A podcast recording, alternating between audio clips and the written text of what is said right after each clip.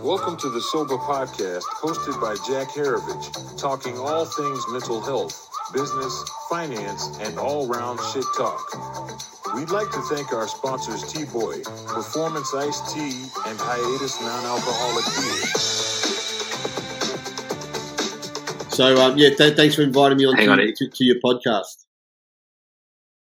My pleasure, mate. It's great to have you on board, and um, it's ex- exciting to kick off the first one with yourself, and yeah, dive deep into everything that you're surrounded by, and uh, yeah, interested to learn what you're doing currently. Yeah, sure. I'll, I'll, I'll get into what I'm doing currently, but I thought that what I might do is uh, introduce myself to your audience um, because they don't know who I am. You know who I am, but your audience won't. And um, first of all, I want to. It's an honour to be invited as the first guest on your podcast. So thank you for that, and um, congratulations. And um, I'm sure you're going to be successful. Um, so I just thought I might give a bit of my background. Would you like me to give some background? Yeah, absolutely, Pete. That would be great. All right. So, so mm, my, my background's for 30 years, I've been a registered nurse. I'm still currently registered, uh, 34 years actually. And uh, I've been a qualified counsellor for the same amount of time. So that's my um, my career uh, choice, and um, so it's an interesting career choice for a male. I think only ten percent of nurses are males, and so it's a female-dominated profession. But I was I originally got into nursing because I thought it'd be a good good way to meet women.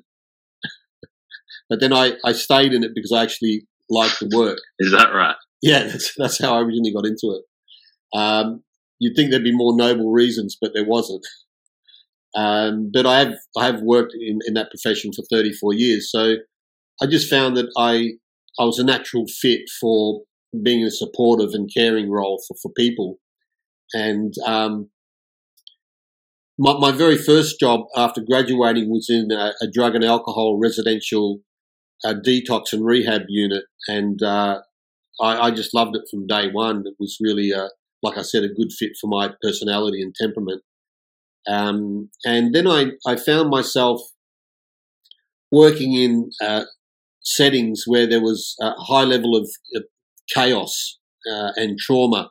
So I've worked predominantly in emergency, um, psychiatric, uh, mental health, uh, maximum security prisons, detention centres, remote indigenous communities, um, and then a bit in private practice. And uh, I just seemed to want to go where the action was, but also where there was chaos and trauma because I didn't know it at the time, but what I was looking to do and what I think my nature is, is looking to bring order to chaos.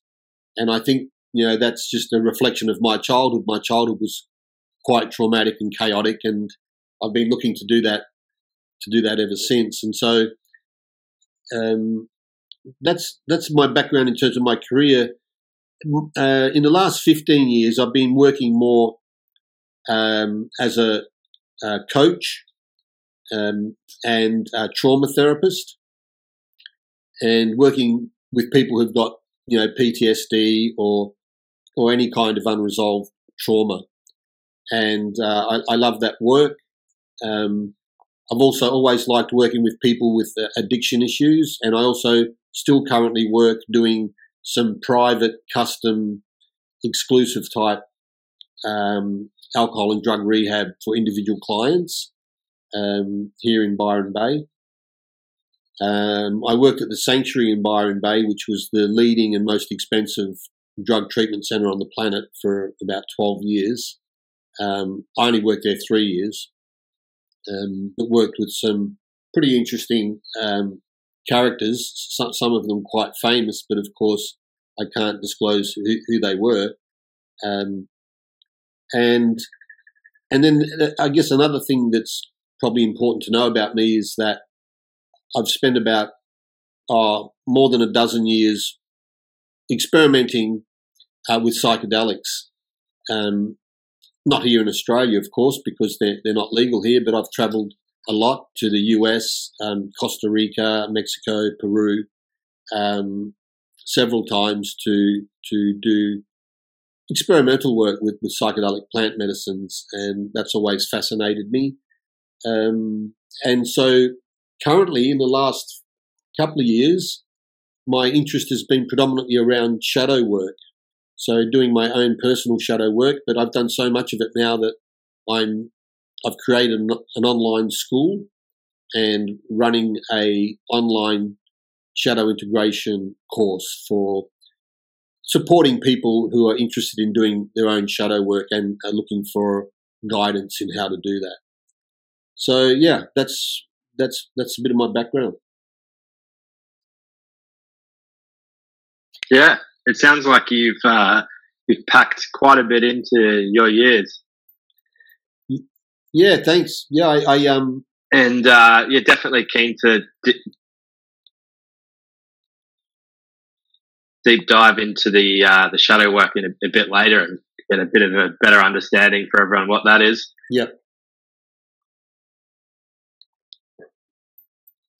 And so I guess the, the first question is obviously since you were a young fella, you were kind of drawn to this kind of uh, high stress kind of trauma situations.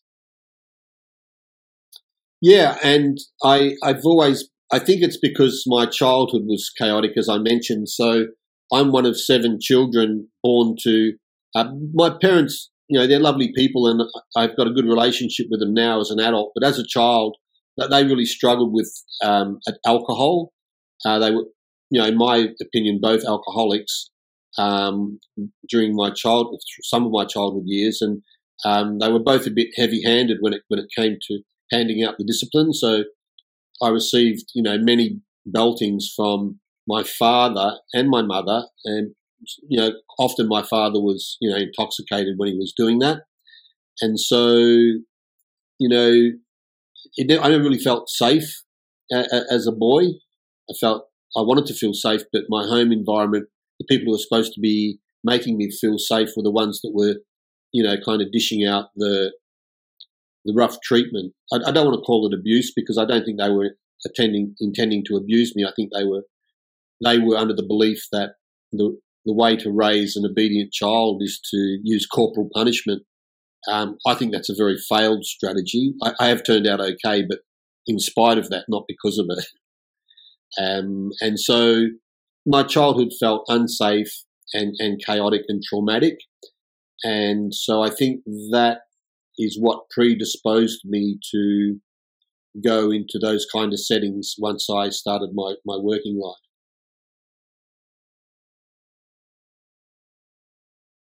Yeah, absolutely. And seems like you've, you know, come up with a, a, a, solution to kind of fix that thing inside you that, you know, that's been crawling towards you. Yeah, it's, um, you know, I became a counsellor and a nurse and that some, someone it was an English professor once did a survey of psychologists, uh, and they they found that seventy five percent of psychologists go into psychology uh, to heal their own trauma, and I think it's the same for me. The reason why I was, you know, apart from meeting girls, the other reason I went into the caring professions and had always always had an interest in psychology was I was attempting to heal my own hurts. You know, when when you when your primary caregivers are the ones that are dishing out the trauma, um, that that's pretty much the criteria for a diagnosis of complex PTSD. So while I've never been formally diagnosed with that, I can say with absolute certainty that I had complex PTSD, a post-traumatic stress disorder, and I've successfully treated that. And I've actually had that twice in my life, PTSD. A complex PTSD as a child, and then PTSD as an adult, and I'll talk about that maybe another time.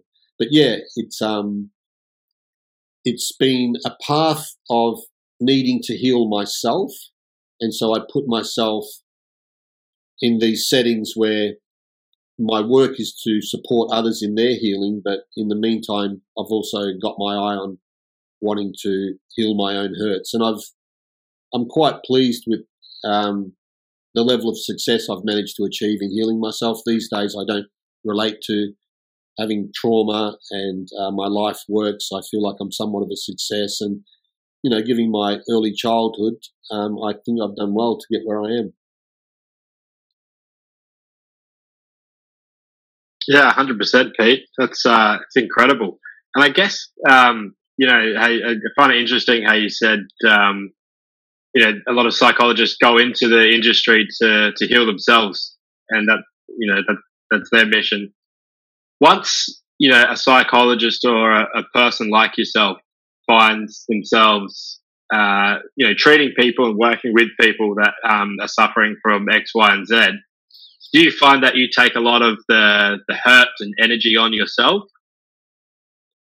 Yeah, that's a good question. So when you say X, Y, and Z, when I'm working with people in the mental health space, it's mostly anxiety, depression, and trauma. So that's the X, Y, and Z. So a lot of my clientele in my counseling, coaching, therapy work um, suffer from trauma, anxiety, or depression. And um, yeah, it's hard not to take on some of the other person, you know, the, the client's trauma. Uh, I'm an empath or empathetic by nature, which means I feel deeply another person's emotional world, it, which is a blessing as a therapist to be able to really understand where someone is in terms of their emotional and psychological state. Uh, so that's the blessing, but the curse is that I'm so open and receptive to their emotional space that I I find I do take some of it on, and so I found that when I was doing the trauma therapy work, you know, there was one point there when I was doing four or five, you know, five hour sessions a week, and that became I started to burn out because I was listening to deep stories of trauma, and uh, I think taking some of it on board. So, so I had to develop strategies or techniques to be able to protect myself from what I was hearing and witnessing. I saw a quote once, it was just a meme online, and it said, Empaths, make sure you observe rather than absorb. So I took that on, and then when I started working with trauma clients, mm. yeah, I stopped absorbing them and just put a bit of space there and was objectively observing them and assessing them rather than absorbing their emotional states. So that helped somewhat. And then I just cut down to one trauma client a week so that I didn't get overwhelmed. And the other thing about it is if you're a therapist and you're working with people in the yeah. mental health sphere, you really need to be dedicating a lot of time and money to self care. So I do a lot in terms of keeping myself healthy. And then another aspect of this, and most practitioners would know this, that when you're working with that kind of clientele, you do need to be getting regular supervision. So where you go off and you see a therapist so that you can uh, decompress and yeah, um, unwind and just you know share what's going on for yourself. Yeah, absolutely. I can imagine there'd be um, you, you really need to put yourself first and make sure that you know you've got the support as well. Taking on all that, um, especially working with you know the clients um, that you've worked with, I think it would be quite challenging. But I guess also an extremely uh, rewarding um, aspect of it too, seeing you know positive results when there are. Yeah, I, I, guess it depends what your temperament's like, but for me, it's, it is very rewarding, and, and that's why I do the work I do. Um, it's not like I've managed to um, accrue an, an, enormous amount of money through the work that I do because it's not particularly financially rewarding, although it, it can be. But it's more personally rewarding in witnessing, you know, people overcome adversity, you know, heal their trauma, um, turn their life around, transform themselves, and when when you're witnessing that and recognizing that you're playing a part in that, it, it is very rewarding, at least for me, because I am, you know, fundamentally and temperamentally interested in people. I'm, I'm what you call a people's person, Jack. Yeah, absolutely agree there. So, I, yeah, it's just fascinating. And for people listening, I've done quite a bit of work with Pete too as a as a personal coach, and um, he definitely has a different approach and um, way of uh, transforming your life, I guess, into older habits that weren't serving you and bringing in new ones that are. Um, I guess, like in terms of your coaching world, Pete, what do you find is, you know, compared to like traditional types of therapy, compared to coaching and um, healing, I guess, what do you what do you think's wrong currently wrong with the the mainstream system that doctors are recommending and um, uh, providing, and what do you think needs to change in order to to better help the mass of people? You like to ask the big questions, don't you, Jack? so, um, for sure, do. Yeah, yeah. So that's a great question, and so I, I do have clients who come to, to see me after they've seen clinical psychologists, therapists. Maybe they've seen several therapists and psychologists, and they come to work with me. And I do hear commonly, quite frequently, that they do find my approach unconventional, but they say they also find it effective and even more effective than some of those other approaches that they've had experience with. And so, whilst I whilst I can and do do trauma therapy and am also a counsellor, primarily I see myself as a coach rather than a therapist or a counsellor, and there's a good reason for that. Um, I had I was in psychotherapy in my early 20s for two years and had two clinical psychologists overseeing my therapy. And whilst it did help me uh, get familiar with my emotional world and how to identify my emotions and express them and, and release them, it didn't really do the heavy lifting in terms of uh, healing my trauma. And it wasn't until I was in my early early 40s that I came across the coaching approach and that was really transformational. So, um, I've got quite a few friends and colleagues who are psychologists and clinical psychologists, and they're quite clever at what they do, but they're also restricted in what they can do because they're a licensed professional that they have these uh, professional bodies telling them what what kind of modalities and therapies they can use and which ones they can't. And in, in, in my opinion, that that limits their effectiveness. And therapists and some of my psychologist friends have told me that that they feel like they've got their hand tied sometime because you know they, they have to be doing cognitive behavioral therapy you know with every client and they've got to be documenting that they're doing that and whether the client needs it or not whether the client's benefiting from it or not so they start to get this kind of one shoe fits all, you know, one size fits all. And I find that restrictive. Yeah. Um, the, the other issue and problem I have with typical psychotherapy approaches is that they tend to be focusing on the trauma, the feelings, the emotions, and what's not working. You know, like what's wrong and and you can go to a therapist. I've, I've had clients that have come to see me and they've been with their therapist for eight years, and you know, I say to them, well, you know, you should have sacked that therapist after six months because you know you don't need to see somebody for eight years. I, I think that's ridiculous. Um, having said that, there may be people. I, I, think that's true for most people, but there may be people who just having someone to go and talk to once a week or once a fortnight, maybe keeping them alive because otherwise they'd be clinically depressed or may kill themselves. I don't know. But I certainly think there's there's certainly a problem with an approach that after eight years you're still not getting anywhere.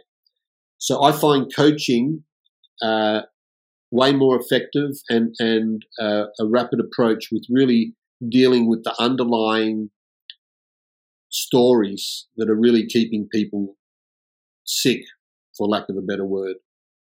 So, so I turned my yeah, absolutely. Yeah, I turned my life around through with a coaching approach and found it way more dynamic, uh, a lot quicker, and way more effective. Um, there, there, some issues uh, and problems and conditions will respond to a coaching approach, and some will respond better to a therapeutic approach. But um, there are definitely clients that come to me and have their big breakthroughs once, Yeah. once they find coaching uh, and and what it can do. Yeah, absolutely. I think there's definitely two, um, you know, some big differences between the both, and um, yeah, I think it's uh, interesting to see. Yeah, obviously for yourself to see who gravitates towards one or the other, or maybe both, or and so forth. Um, in terms of the the work you've done with addictions in the past, I find it fascinating that you've um, you've worked with some some pretty big names and um, you know some great institutions. Um, what was the the the bit like the biggest reward from from doing that kind of work and did you see like a main struggle in that addiction space that was an ongoing um you know you noticed it being an ongoing problem Yeah, for sure. I think I think because of my childhood, you know, both my parents having issues with alcoholism, I think that set me up to have a special interest in in addiction, and um, having parents that were addicted, uh, dealing with my own addictions, um, working. You know, I ran the. I was part of the team that ran the addiction services in the prison system. Um, I've worked in private and public um, alcohol detox and rehab. So I've got a lot of experience working. Um, I've tried and experimented with most substances myself just to get a understanding of what they are, what they do, and um, so I've got quite a broad wow. spectrum uh, level of experience with addiction, looking at it from lots of different angles. And I, I guess I've formulated my own views and opinions on on what addiction is and what it isn't. And um, I do have a problem with the disease model for addiction. I'm not a big fan of the disease model. Um, and, and this is one of the, the problems with an overly um, medicalized model is that we tend to pathologize some things that, that aren't pathological. So things like, things like alcoholism, it's, it's not really a disease. You know, it, it's, it's really a, uh, it's more of a behavioral issue. Um, you know, you've got a problematic habit that you want to take responsibility for rather than having a disease. And it's the same with obesity. I, you know, I don't see obesity as a, a disease. Uh, to me, obesity is a food addiction. And so we want to look at it from a behavioral point of view. Yeah. Because if you pathologize things and go down the medical model and you say, okay, so obesity now we, are saying that that's a um, that's a medical condition, then they're going to start. You know, they provide you with these tablets that are like block fat absorption. So they don't tell you to, to stop eating so much fat. Just take these tablets and you won't absorb it. You know, problem is, you know, you go to the toilet Yeah. and everything starts floating because it's full of fat. That's one of the problems.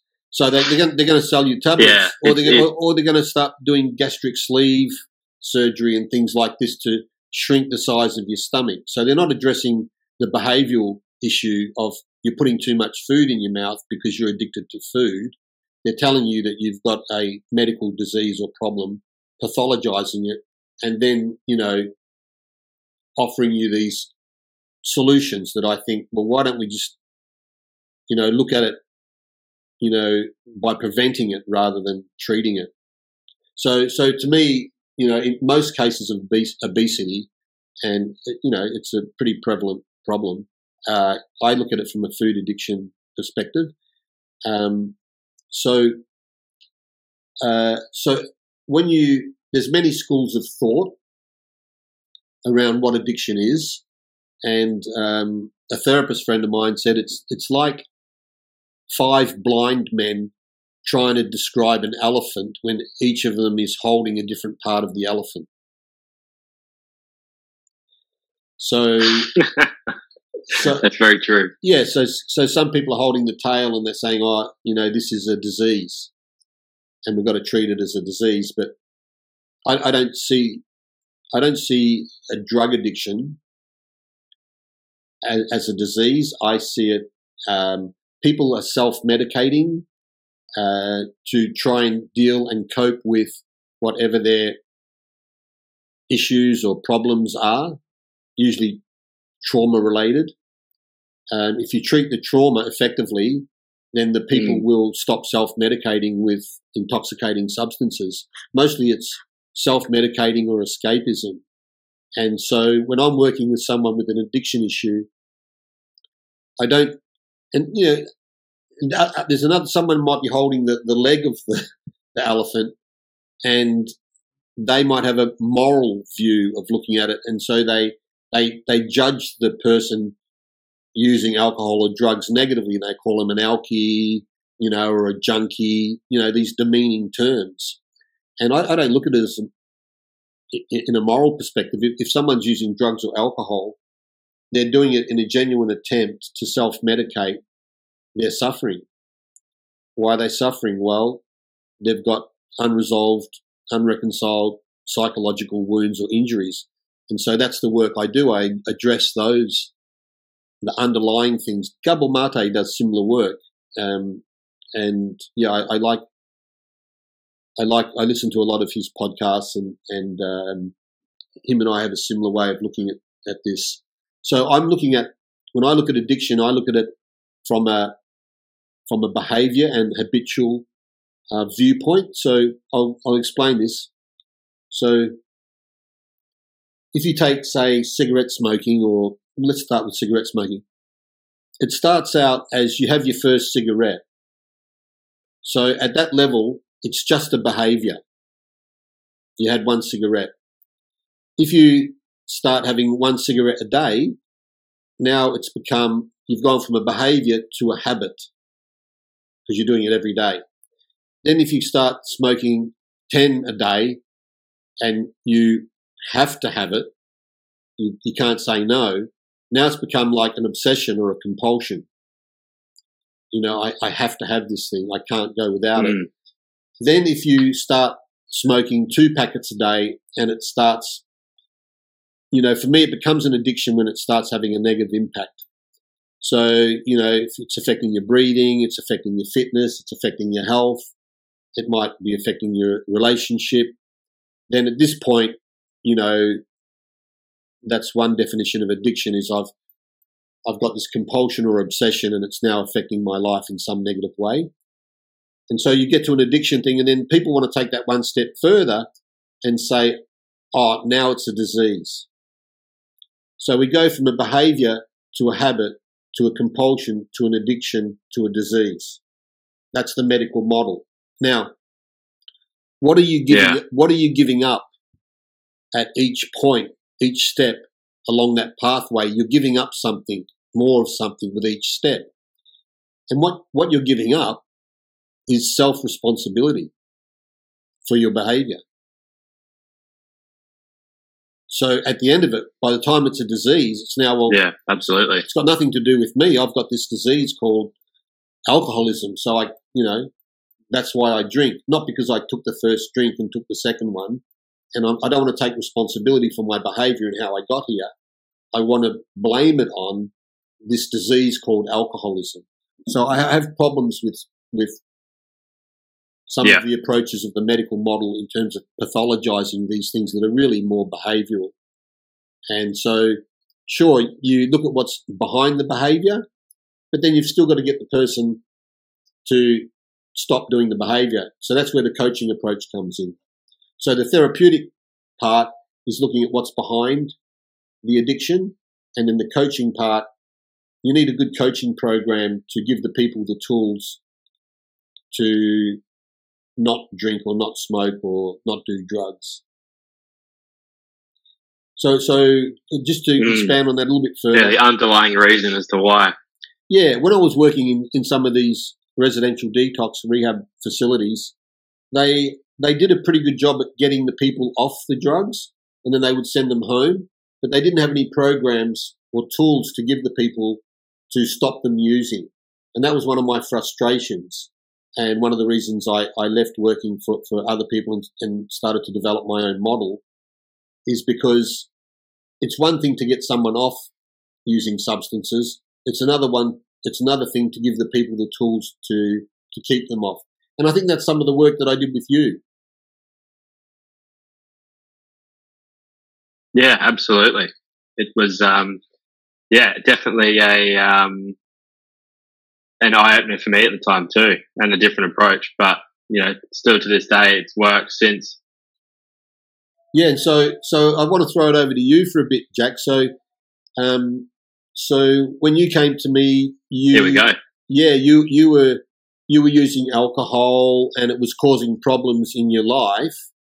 And uh, you came to me in a, a for coaching, and you managed to not only stop your drinking, but turn some of those problems in your life around quite remarkably. And, and, and to this day, you, you are you know, you stand out as, you know, uh, certainly one of my many success stories in, in helping people, supporting them, dealing with addiction. So I'd like to hear from you, like, what, what was it about how I worked with you that supported you in, in being able to say no to the drinking and, and turn things around? Yeah, absolutely. I mean, it's interesting because what you just spoke about, I definitely tried the traditional methods at start with therapy and um, whatever else. But I, I, I think the, the, one thing I remember by going to, you know, the, the, the therapy therapy sessions was I used to sit there and, oh, you know, the day before I'd be like, fuck, I really don't want to go. You know, I dread it. Um, and, you know, since working with you, I, I actually look forward to those sessions. I think was the biggest and difference because you went in with the approach of not talking about, you know, X, Y, and Z that had happened or why you felt like having two drinks or five drinks. You talked about improving your life. So I almost looked at it as instead of taking your car to go get fixed and them just putting a little bit of you know, bandage around the hose to stop the leak. We, you know, I felt like I was taking my car to your garage and we were hyper, high performance improving it. um, so I think that, that, was a key difference I see. Um, and yeah, I think I was quite lucky in the sense that I did enjoy it, the work with you. Um, and, you know, not just looking at the problem that it's drinking as itself and looking at why that you know why I was drinking that much. You know, was I happy in my career? Was I happy in my relationship?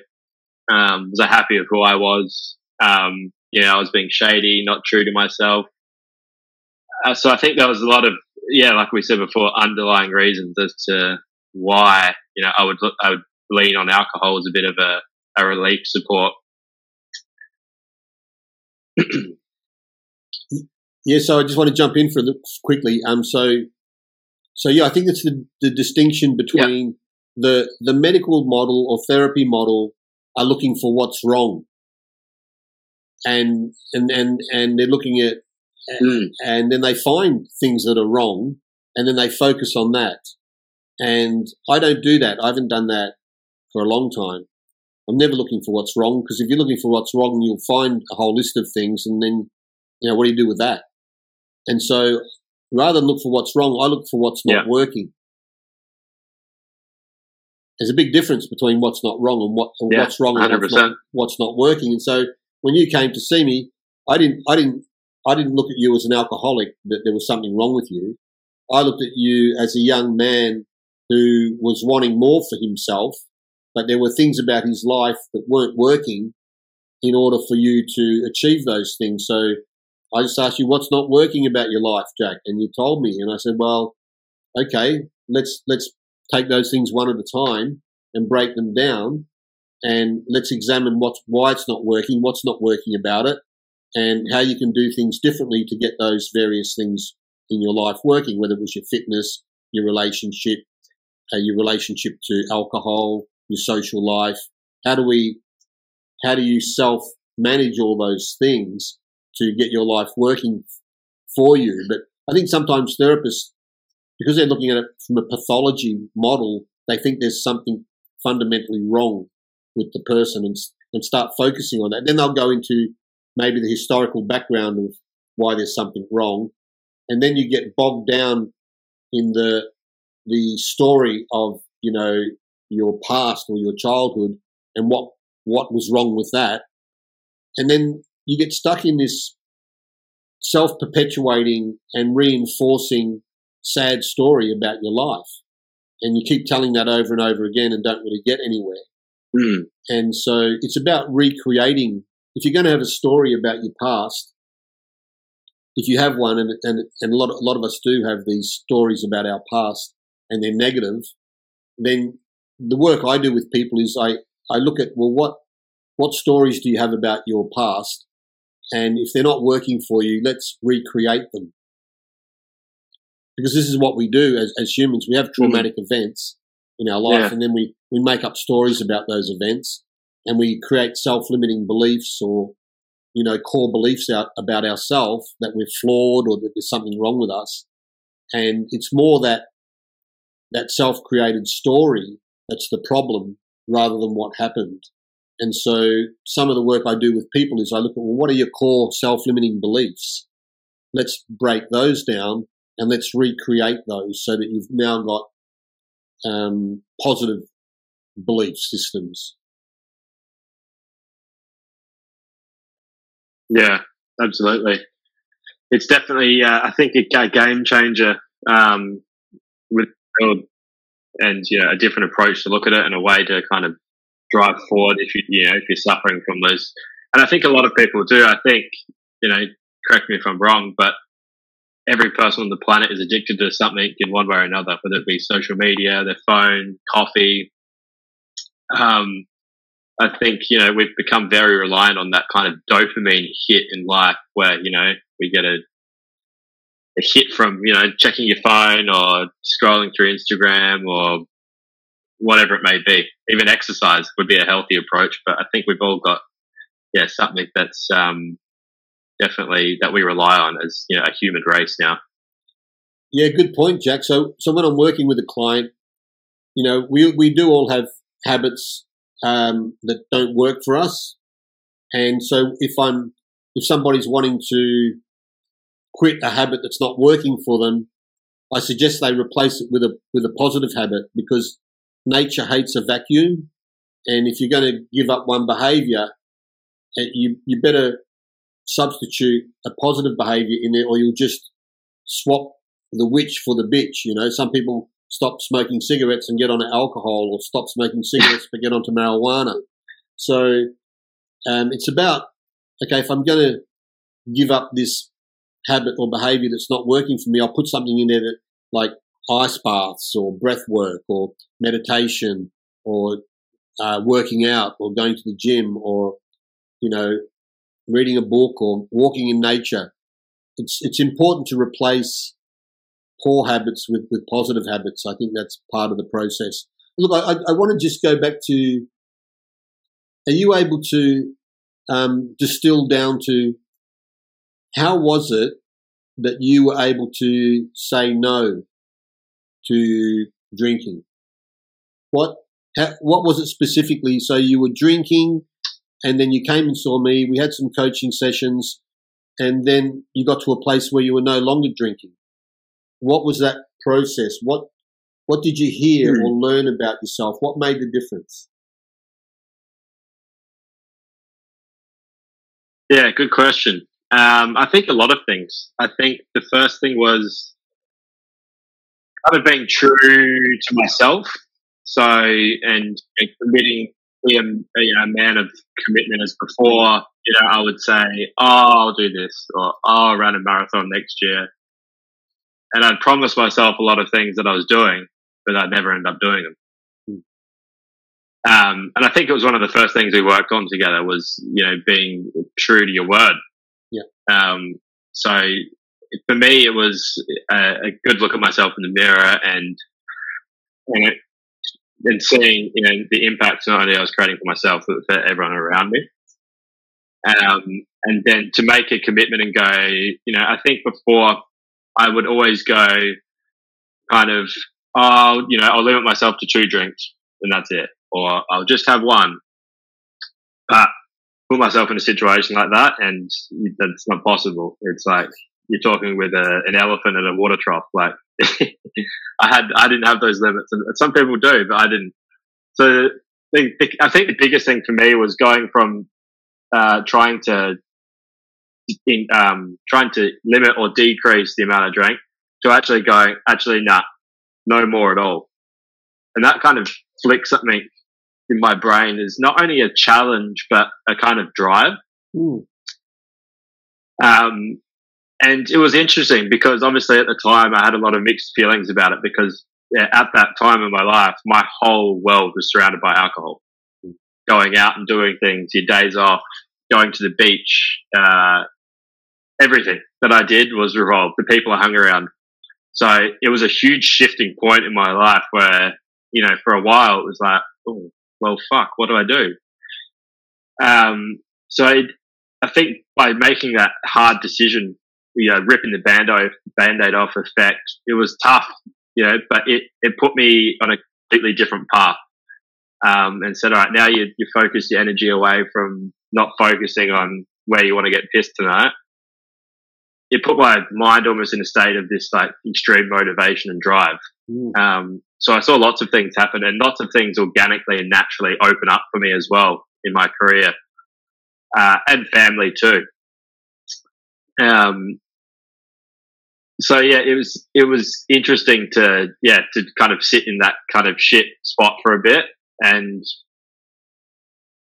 but once I made that commitment I was, I was, I was, I was stuck to it, and still am to this day. I definitely had a few slip ups in, you know, in the middle or here between now, but you know, we're only human, and I didn't, you know, look back on it and beat myself up for it. Um, and I think the, the biggest, the biggest thing for me, another big thing for me with the whole alcohol culture, I think, you know, worldwide, is how normal it is, and um, you know, being one of the most dangerous drugs to come off as an alcohol, you know, as a being addicted to alcohol. Um, and if you compare it with, you know, psychedelics and uh, a lot of other drugs that are deemed, you know, terrible and bad, it's pretty crazy to look at what it does in society. I know Jordan Peterson talks about the the statistics on alcohol in terms of domestic violence, um, violent crimes, uh, road deaths, that you know, it's uh, correct me if I'm wrong, but I think it's like 85% of crimes are done while intoxicated.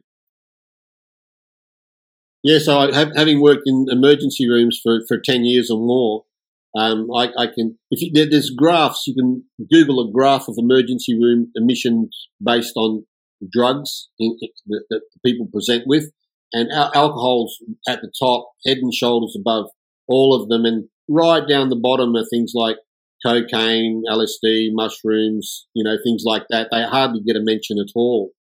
Um, right.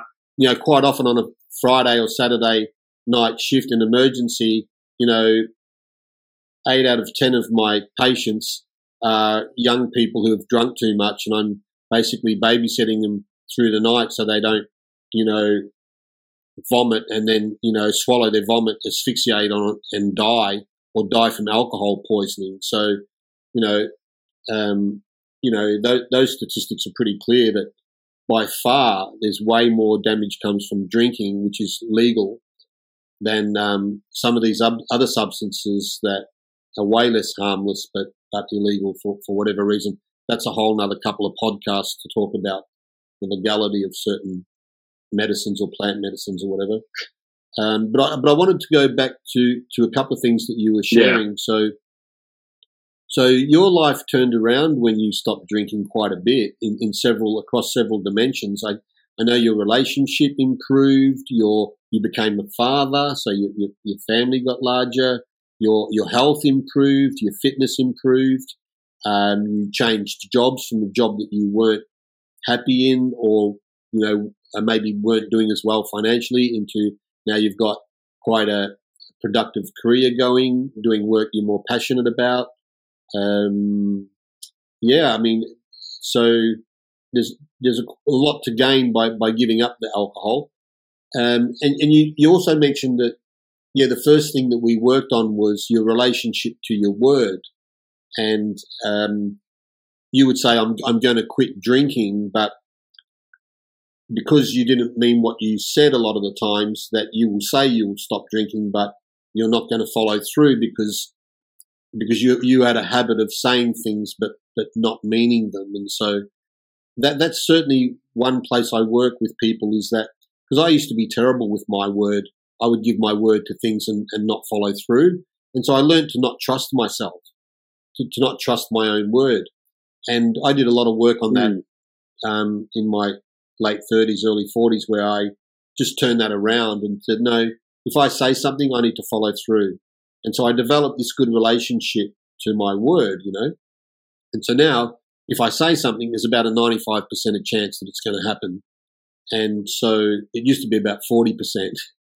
And so, so I worked with you on building that relationship to your word so that if I give my commitment to something, I now trust that it's going to happen. And once we did that work, then when you said, I'm going to stop drinking, you knew there was a real strong chance that you would follow through because you developed that muscle. Yeah, absolutely. Um, and I think the the other big thing that helped with that, I still remember it. You said, I think we before we went through the kind of committing to your word, we did the um, the audit of um, I can't remember what we called it now. Integrity um, integrity audit. Like a full life audit. So integrity audit, that's the one. Which scared the shit out of me at the time. But basically what it was was this um, I, Pete made me write out a, a, big list of everything in my life that I could remember that I said I was going to do, but I didn't do. And then I'd either have to go through it and decide that that wasn't for me, or if I wanted to do it, I had to commit to it. So that was things like saying I was going to walk the dog twice a day or saying I was going to give that 20 bucks back to that guy or whatever it was. And by doing that, it taught me, all right, if I'm going to commit to this, this sucks. So I'm going to make sure that everything I do say I'm going to do, I'm going to do.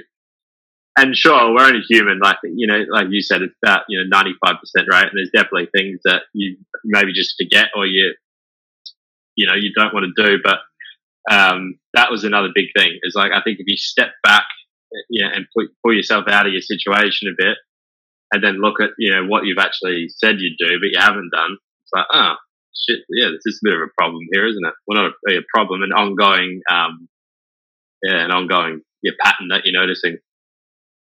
Yeah, it, it's um, yeah, the reason we did that integrity audit because that's when when we when we give our word to something and don't follow through, we learn not to trust ourselves, and therefore we lose our power, our personal power. And so I wanted you to be empowered mm. as a person so that when you said no, you meant it. And so we had to work at your, we had to work on your relationship to things that you'd given your word to. So I asked you to write a list of all the things you'd given your word to that you hadn't fulfilled on. And I said, right, now I want you to get in action and complete all those things. And then that brings you back into integrity and then you feel more powerful as a person. Um, I think Jordan Peterson talks about mm. his. He asks his clients to to write down, you know, make a list of all the dumb things you do every day. Um, I, I have a similar list. I tell people like, yeah, because I think it's important as humans that we really learn to trust ourselves. But if we're doing things that we're not okay with on a daily basis, then we're not going to trust ourselves. So here's one for your audience. Um, write down a list of all the things that you do or don't do that cause you to not trust yourself. And so, you know, maybe some people are lying or cheating or stealing or, you know, um, driving while intoxicated or using their phone while they're driving. They know they, they're doing it. They know they're not okay with it, but they still continue to do it. And so they learn to, to not trust themselves. And the problem with that is that's disempowering, but not only that, other people won't trust you also. You know, if you don't trust yourself, other people pick up on that and are less likely to trust you. So, yeah, make it. Make, here's one for your audience. Make a list of all the things you do on a daily basis that cause you to not trust yourself, and then work on that list. Like, yeah, you know, deal with all those things so that you're not doing them anymore and then you'll start to trust yourself as a person. And then a, a lot of power comes from that because uh, then if you're dealing with addiction and you say, I'm going to say no to cannabis or I'm going to say no to cocaine or I'm going to say no to alcohol, you can trust yourself that you're actually going to follow through on that because you've become that person. Mm. But while you continue to traffic, yeah. traffic in these habits that you're not okay with, you, are just losing your, you know, your power to, to say no. I mean, I hate to say this, but, you know, in some ways, Nancy Reagan was right back in the 80s when her, uh, her response to the, the drug problem um, in America, I think it was crack cocaine at the time, uh, she said, just say no, you know? And a lot of people thought, oh, that's a very simplistic response. Yeah. But there, there is some truth to it, you know? But it's one thing to, to tell a person to just say no. And it's another one to coach a person or give them the tools to how to say no. So I, have got a blog on my webcast. I've got a couple of blogs on mm. addiction, but also on on how to say no, because some people have a problem with saying no, and so then I work with them on on on that concept and get them to be more comfortable and familiar with the word no, and how to use it powerfully. And because the things you say no to, yeah, uh, the things that you say no to create space for you to say yes to other things. So when you said no to alcohol, it opened up the doors of saying yes to fitness, yes to a new career, yes to relationship, yes to um, being a father. You know, these other doors open. So it's important to be able to say no. But then, how do if you're not good at saying no, then mm. you need to learn how to do that. And so that's some of the work I do with, with clients around addiction is teaching them how to say no. Yeah, absolutely. And it sounds um, it sounds easier than it's done. I think too. It, it that's that's yeah that's yeah that's the perception. no is always a hard one. Yeah, the perception is oh, it's easy for you to say just say no. No, no, I'm not saying it's easy to do that. It is a challenge, and but that's the work that we did, Jack. Was that I got you to uh, improve your relationship yeah. to your word, and and you know you had to do some work. Nothing comes easy, but then you did the work and then you became someone who trusted their word so that then when you said no to drinking, you knew that you weren't going to drink. And then you, you haven't. And you said you've had a couple of relapses and then you just mm. recommitted, recommitted to not drinking. So it, it, it's yeah, simple. Exactly. It's a simple solution, but it does, uh, yeah. It's simple, but not easy. Correct. Yeah, and there's a, there's a funny thing while we're talking about this. I remember going back to my first, um, you know, when you're talking about Nancy Reagan in terms of just say no. And I always find it really funny how, you know, the, the governments kind of create these campaigns and programs, I guess, to, to, to try and assist people. And I remember when I was in, I think it might have been primary school, uh, there was a I can't remember the name of the bus that used to come around, but it, it was a bus designed that would park into the school for about a week, and they'd run like a program for the young children. Now I look back on it, it's actually it's pretty tragic in my opinion. But they would have this guy dressed up as a giraffe uh, in this van talk to a bunch of kids why alcohol and drugs were bad and then they'd have all these puppet shows and I under, probably they were trying to grab kids' attention, but I was like, if that's it, if that's my first memory about the, the risks and the the damaging effects of drugs and alcohol, surely it must have had an impact on everyone else too. Like if you go, all right, what's your first memory of someone telling that alcohol is bad? It's a, it's a random guy dressing up as a giraffe in a bus you know, I, it's I just always found that hilarious to look back on now. Yeah, I, want to share a personal story about this, Jack. You, you'll appreciate this one. Um, so in in Western Australia, where I'm from, they had a character. He was like a a, a puppet, like a human sized puppet with a man, you know, an actor inside, and he was Constable Care. So it was like a police officer kind of character, uh, cartoon character Yeah. And so my brother, who was into amateur theatre and acting, uh, he was the person inside constable care, and his job was to go around to schools, uh, you know, teaching uh, teenagers, you know, 16, 17 year olds about, you know, drinking and driving and, and safe driving and things like this. They travel all around Western Australia going to the schools and uh, unbeknownst to anyone else, uh, my brother uh, had lost his license 22 times. I think he might even hold a record for the amount of times wow. you can, can lose your license. I was going to say that would be a record. so here he is in a in a in a police costume outfit, teaching kids about safe driving. When when you know at the time he was probably one of the least safe drivers on the road. Um, this when I remember it, uh, when I was in high school, uh, we had a um, a one hour lecture or assigned to a drug education. I was really looking forward to it because I was interested in the, in the subject. And they, they had a police officer come and an ex heroin addict come. And it only went for about 15 minutes instead of an hour. And they both basically both said, uh, drugs are bad, uh, don't do drugs.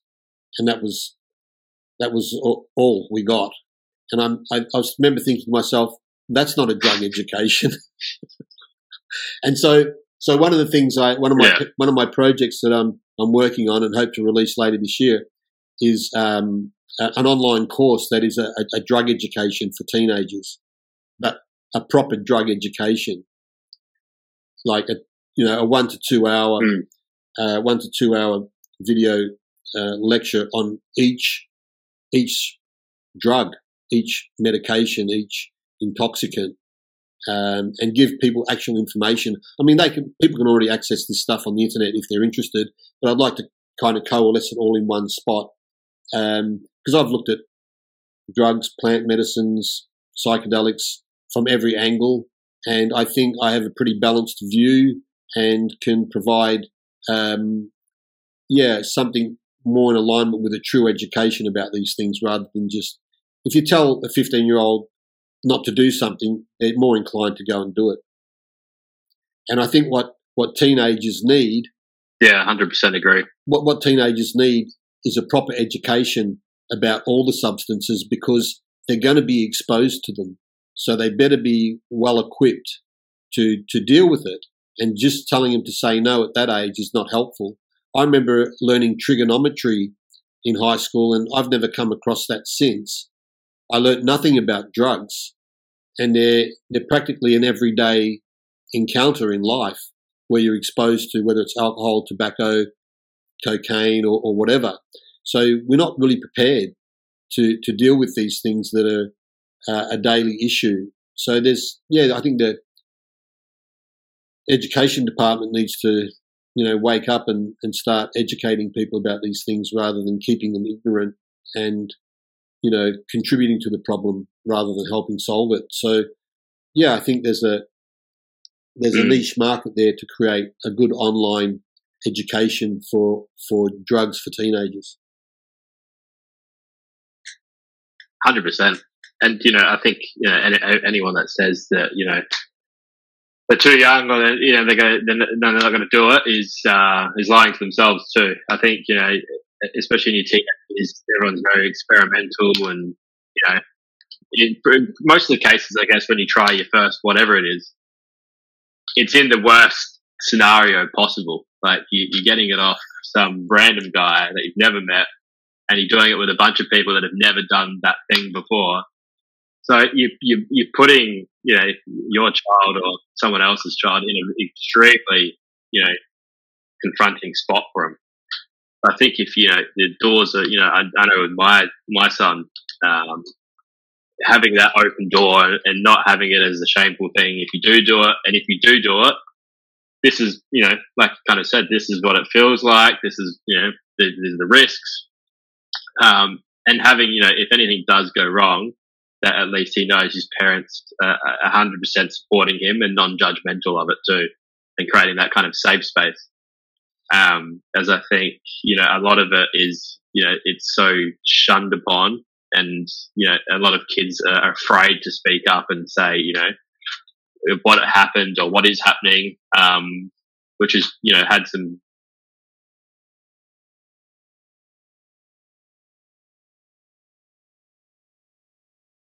they had a, a, huge amount of overdoses. And they worked out the reason because of this was that they had sniffer dogs at the entrance they just post the entrance. So what kids were doing is they saw the sniffer dogs and freaked out and took everything they had.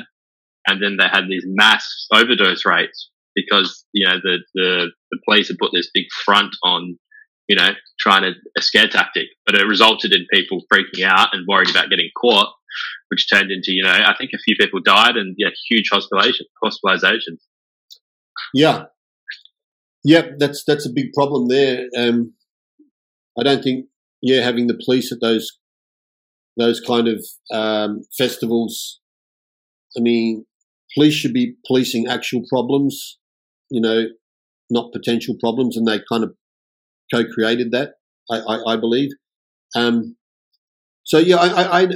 I know a few people that you know when their when their child children were teenagers or you know 16, 17 years of age, um, you know uh, when they wanted to use cannabis, they said, well, you know, if you're going to do that, then you're going to do it at home and with me, so that I, I know what you're up to and that you you know you're doing it responsibly and that you're not using something off the street or, you know, chronic or one of these, you know, synthetic mm. problems. And so, and, and, you know, even experimenting with other drugs, the, the parents have the kid do it at home with them as their first experience.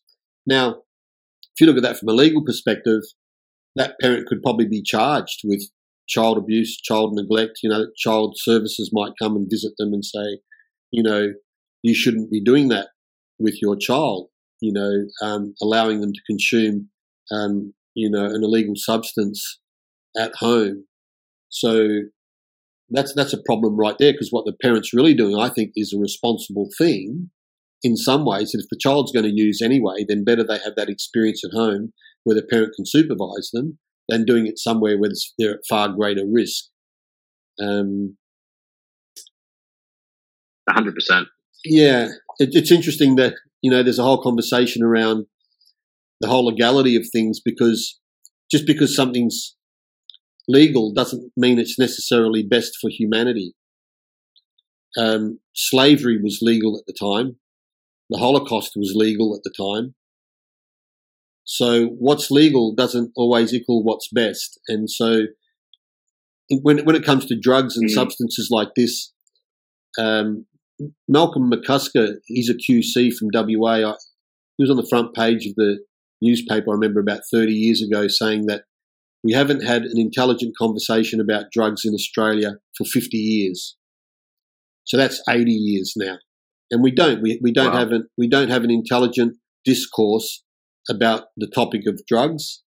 Um, even the word drug has been tainted and contaminated. And this is something that I'd like to do a separate podcast on and, and will do the whole conversation around having an intelligent conversation around drugs because we don't have one. And so most people are misinformed and, and, and uneducated.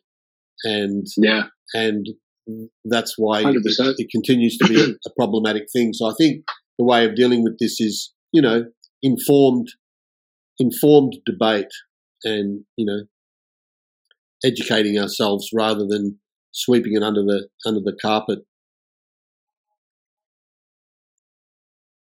Yeah, absolutely. I think there's um, think very old fashioned in the way that we we still handle it. Um,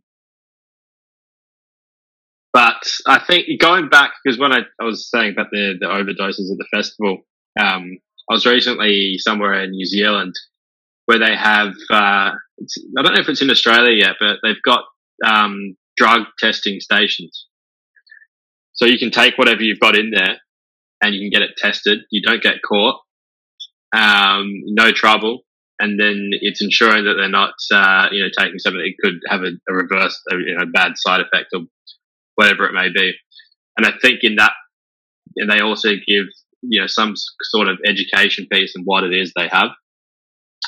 Um, which I was yeah pretty. It was good to see, and it was also quite bizarre too because it was yeah for police they're literally seeing everyone in that festival that has has an illegal substance walking into the one tent.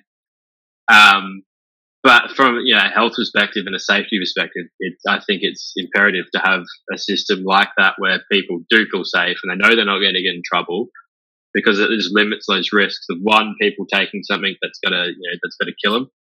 And two, they're getting, you know, education pieces on what it does and how to use it. Um, because at the end of the day, that, you know, that person's going to digest whatever they've got in their pocket, whether, you know, the cop likes it or not.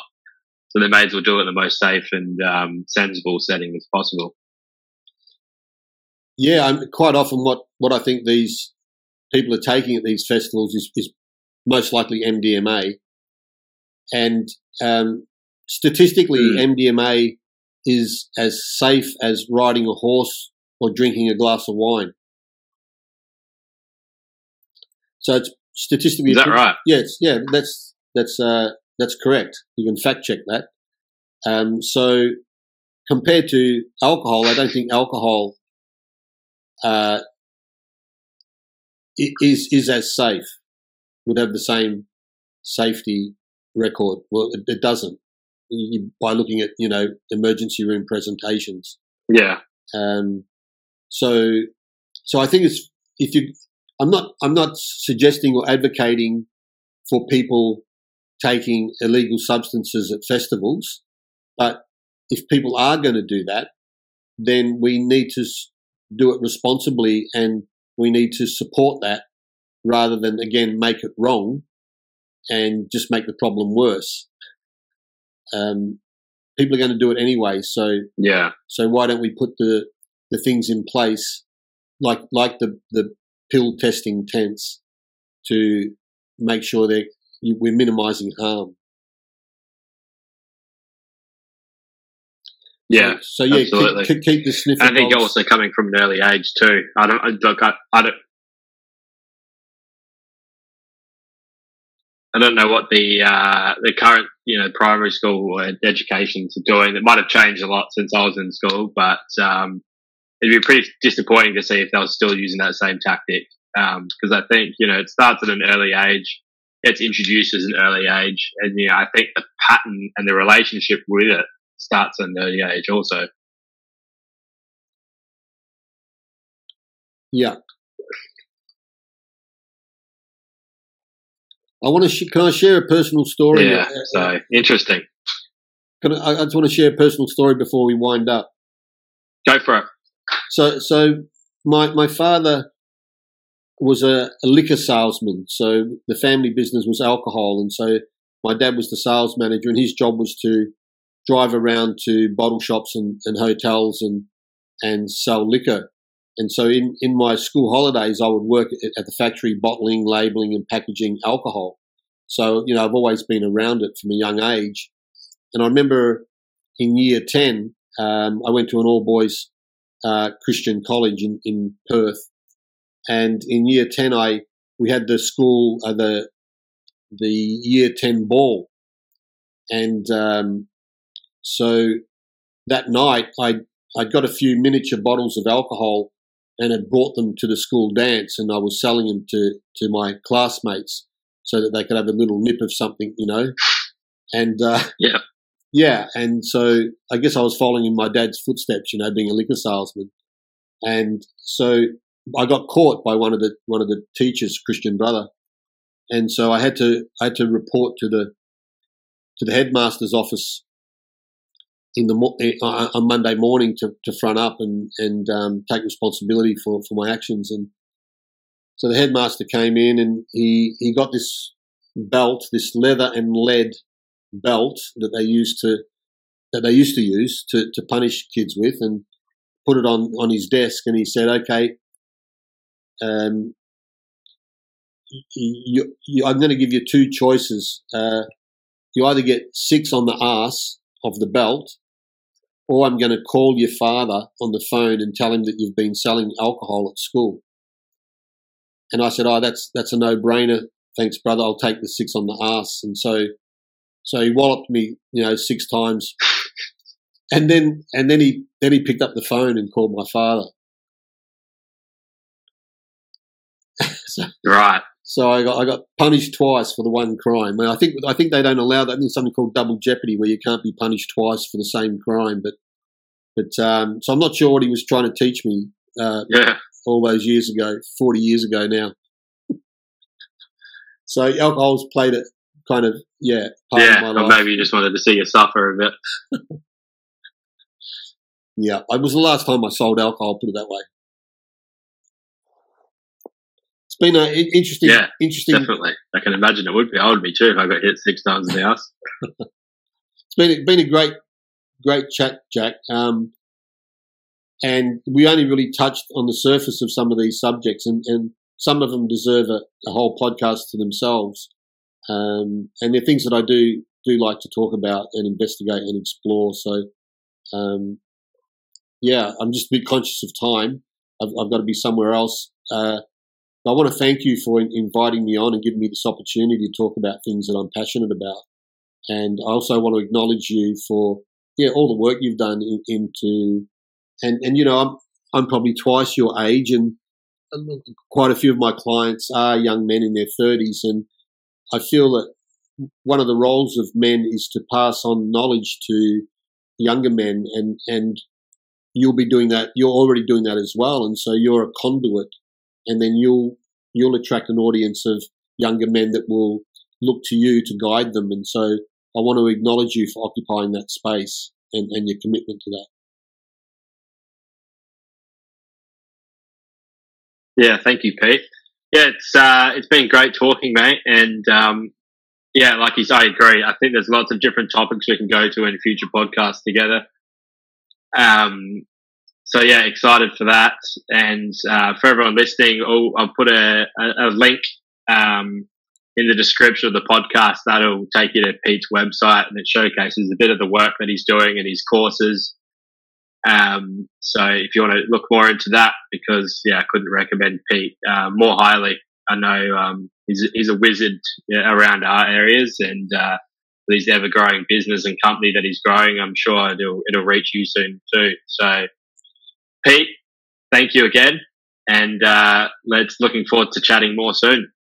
Thanks, Jack. It's been a pleasure, and I, I look forward to coming on your podcast uh, at the next opportunity. And uh, thanks you, thank you to your listeners for for their time. Beautiful. Thanks, Pete.